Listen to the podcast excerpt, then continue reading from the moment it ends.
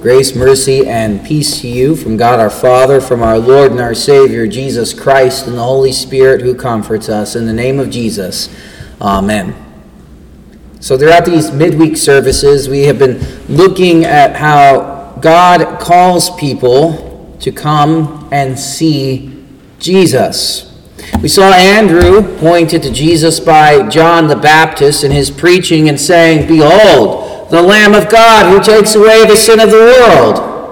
And hearing that and seeing Jesus, what does he do? He runs after Jesus. And immediately after seeing him and hearing Jesus speak, he invites his brother Peter and he says, Come, I have found him. Then we had Philip immediately after that, who was called by Jesus. Jesus walks up to him and says, Follow me. And as that happens, he runs to his friend Nathanael and invites him to come and see Jesus. And so tonight, I want to reflect on why these invitations, why this preaching, why this proclamation of Jesus, this pointing to Jesus, is so important. It's necessary for anyone who wants to take part in Jesus to hear who he is. Because each of these invitations included the promise of who Jesus is. John said Jesus was the Lamb of God, he was the one who's going to die to take away your sins. Andrew told Peter that he had found the Messiah, this, this one of David, this anointed of the Lord who would deliver his people. Philip told Nathanael that he had found the one whom Moses and the prophets of old had spoken about. These invitations include the proclamation that Jesus is the long expected Savior. And without this proclamation, there are no believers. They can't happen. They won't exist. There will be no church. There will be no sacraments. There will be no divine grace extended to man. There would be no knowledge of salvation. Why? Because faith comes by hearing, and hearing the word of Christ. Without that hearing, without that preaching, without this proclamation, there'd be no faith. Rather, there would be the opposite of faith. There would be rebellion and hatred toward God. Everything that pertained to God would be met with such cynical and wicked aversion that no one would dare to think of him as good or merciful or gracious. God either would be a means of control through the fear of the wicked, or he would be viewed as something best set aside and ignored. And that is because the hearts of men are darkened by sin.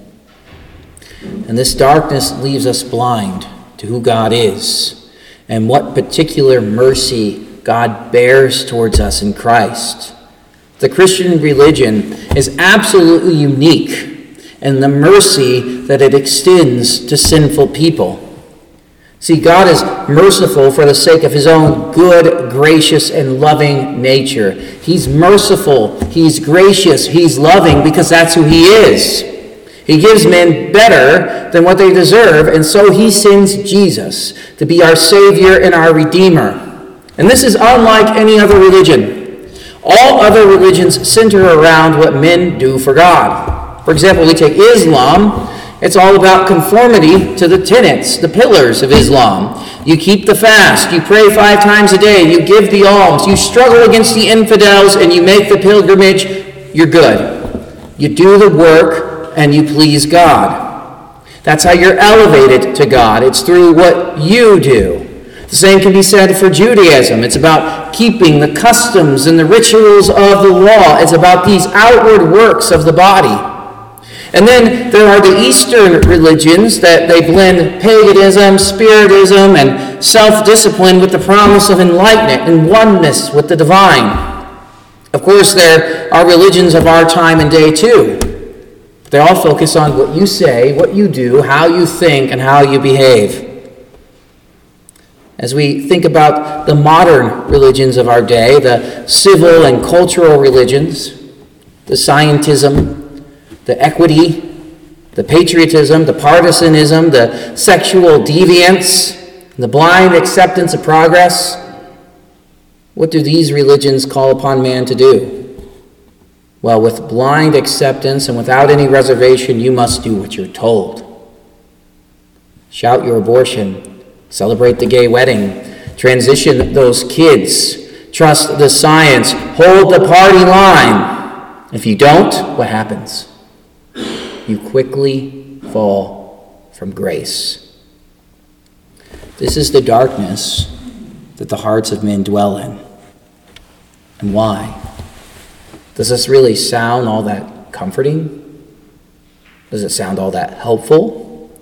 Do these religions provide any real relief from the effects and attacks of a sinful world?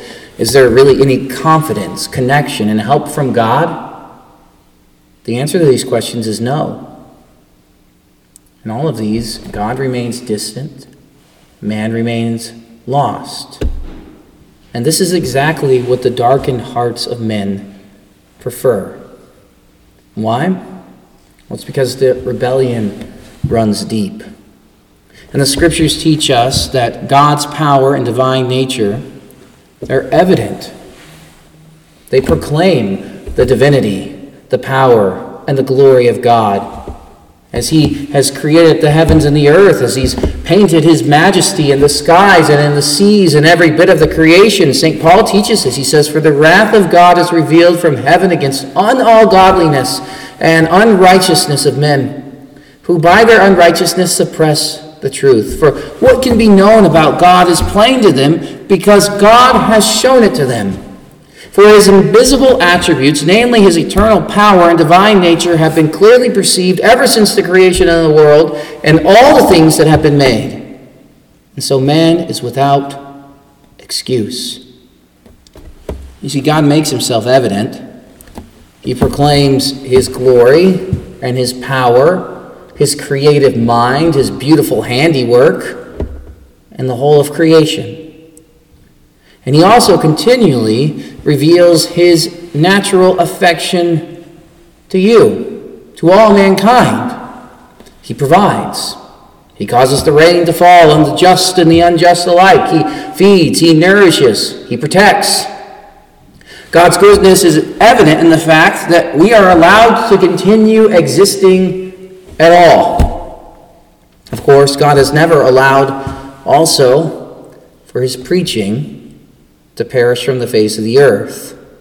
He's revealed to us from the very beginning that it is His loving desire and His good and gracious will to save us from the futility that this creation has been subjected to. He proclaimed to every generation since Adam until today that He is the God who saves. Yet, what do men do in the darkness of their heart? They suppress that truth. The idea of a God who saves sinners, that's, that's awfully repugnant to the sinful flesh. This means that God wishes to free people from what their sinful hearts actually desire. And so, beginning with Cain and working down through every generation, men have chosen to reject that God of grace. And they have chosen a life of separation and they have erected new gods for themselves. Just as Paul has said, For although they knew God, they did not honor him as God or give thanks to him, but they came futile in their thinking. And their foolish hearts were darkened, claiming to be wise.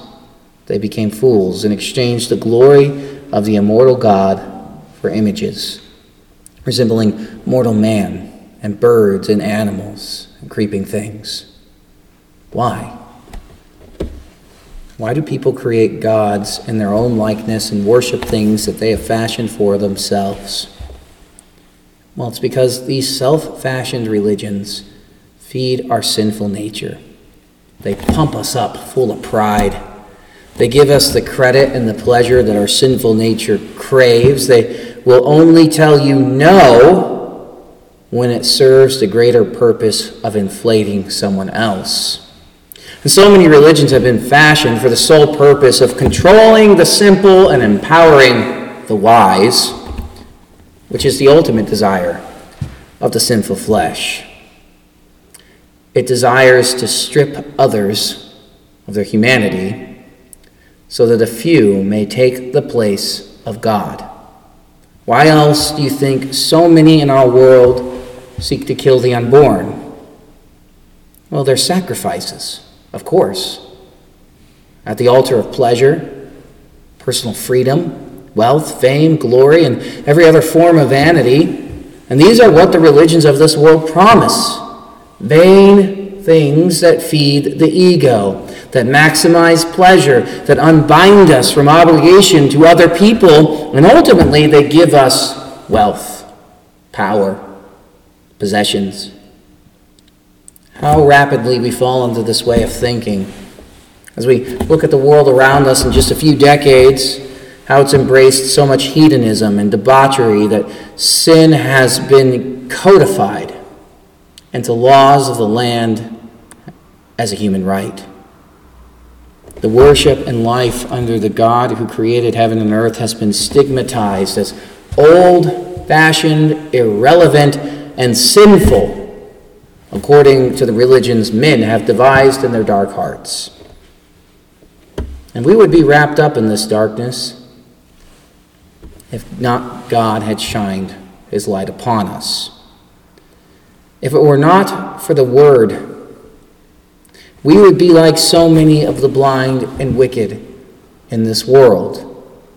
We are not immune as Christians to the dark urges that the heart desires for. As we look at this evil world and all the things in it that grieve us, it's important to remember that we have been freed from it by God's grace alone.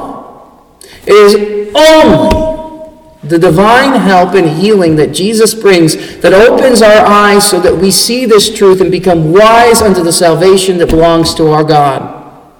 That is how John and Andrew and Philip and Peter and Nathaniel were called out of darkness.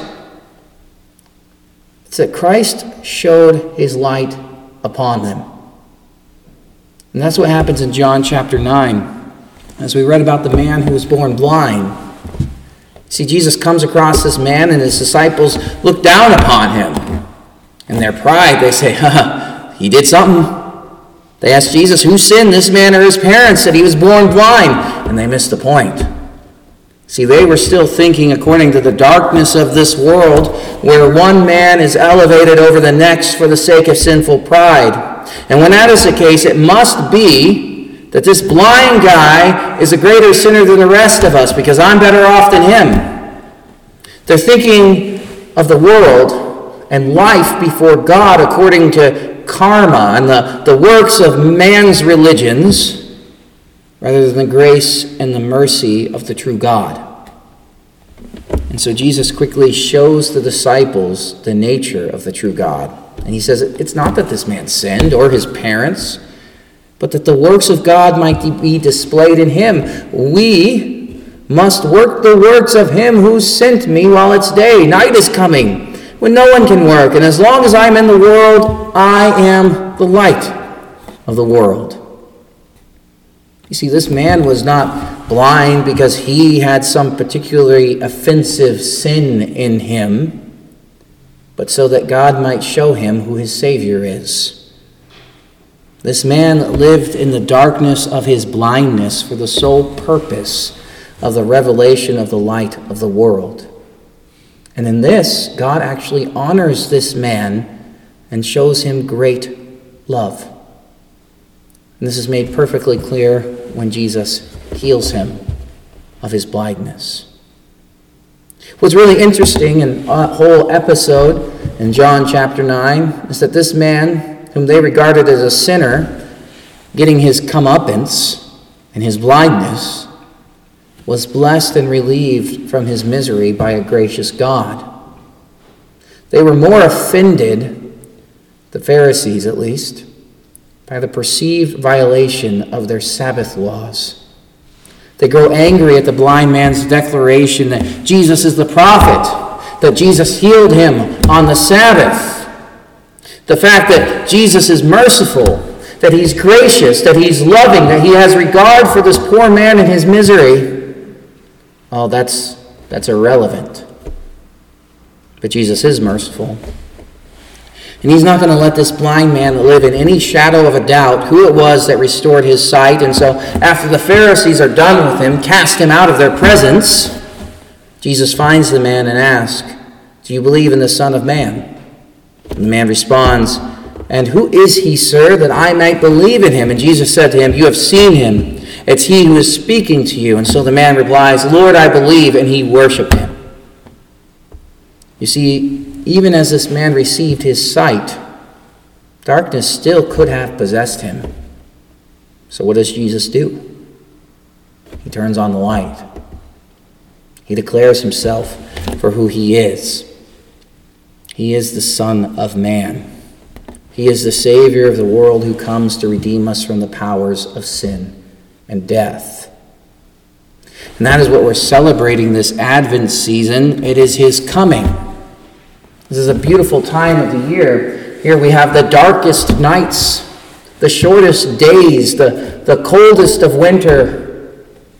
And what do we hang up around us? But light.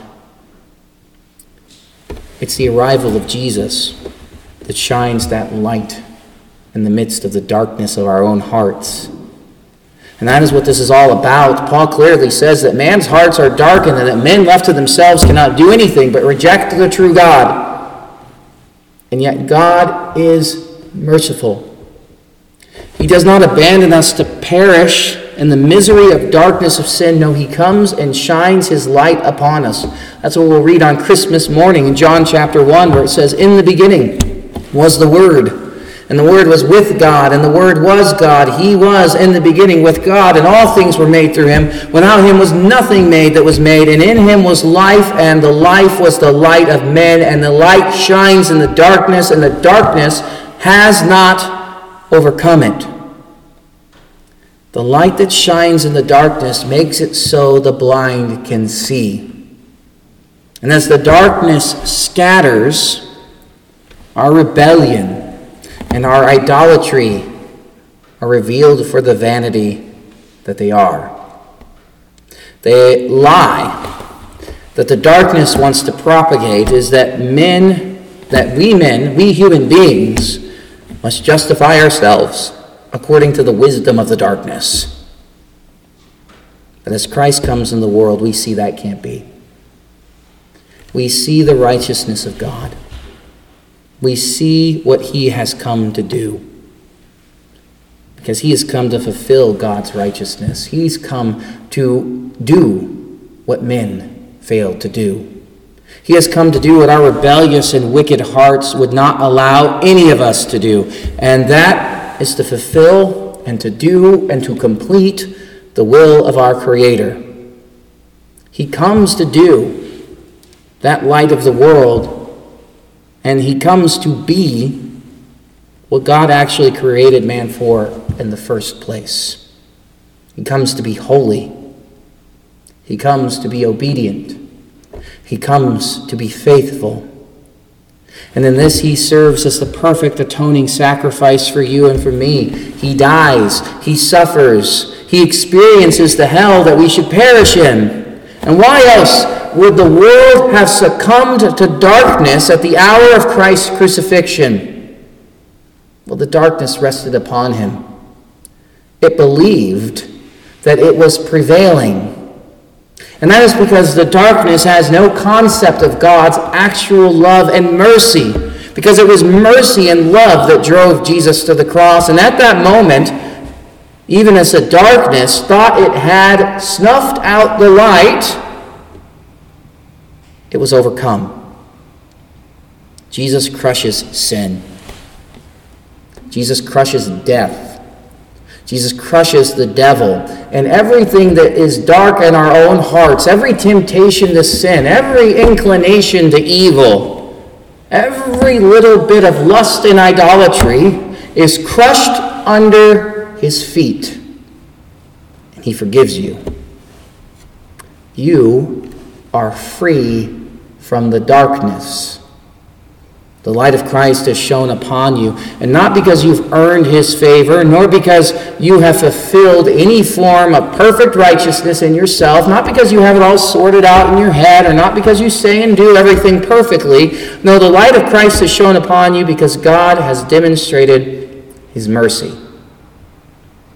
In the same way that he demonstrates his perfect love and his perfect mercy to the blind man who had no help for himself, he does so for you and for me. And he does so because he causes his word to be preached. He has called us each out of darkness into the light of the gospel of forgiveness of sins. Where the gospel of preached is preached, the darkness scatters. The darkness, the sin, the death, the evil, it cannot coexist with Christ. There is no room for vanity or pride or self justification. There's only Jesus. And He is the light of the world. He is the light that shines in you. And He frees you from the dark grip of sin by forgiving us all of our sins. He calls us out from the work of darkness into the light of life and faith in Him alone.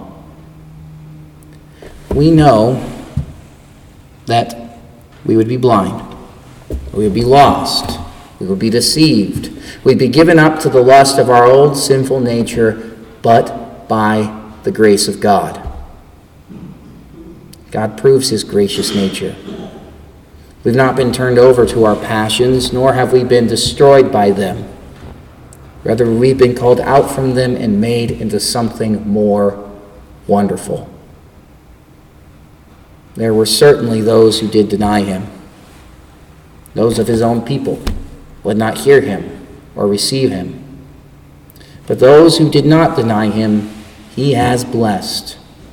John says, But to all who receive him, who believe in his name, he gives the right to become children of God, who are born not of blood, nor of the will of our flesh, nor of the will of man, but of God. And that word became flesh and made its dwelling among us. And we have seen his glory. Glory is the only Son of the Father, full of grace and truth. You have been made to see the light of the world. You have been caused to see the dawning of the great morning star of the gospel in the dark night of this world. You've been made to see the glory of Christ by faith alone. And he has sent Andrews and Phillips and John the Baptist into our lives and into this world to proclaim that Jesus is the light. He has turned the light on in you, and that light has shined, and you have been made into children of God. Rejoice. Rejoice in your deliverance Rejoice in your salvation. And never take for granted this gift that has been given to you in this life. In the name of Jesus, amen.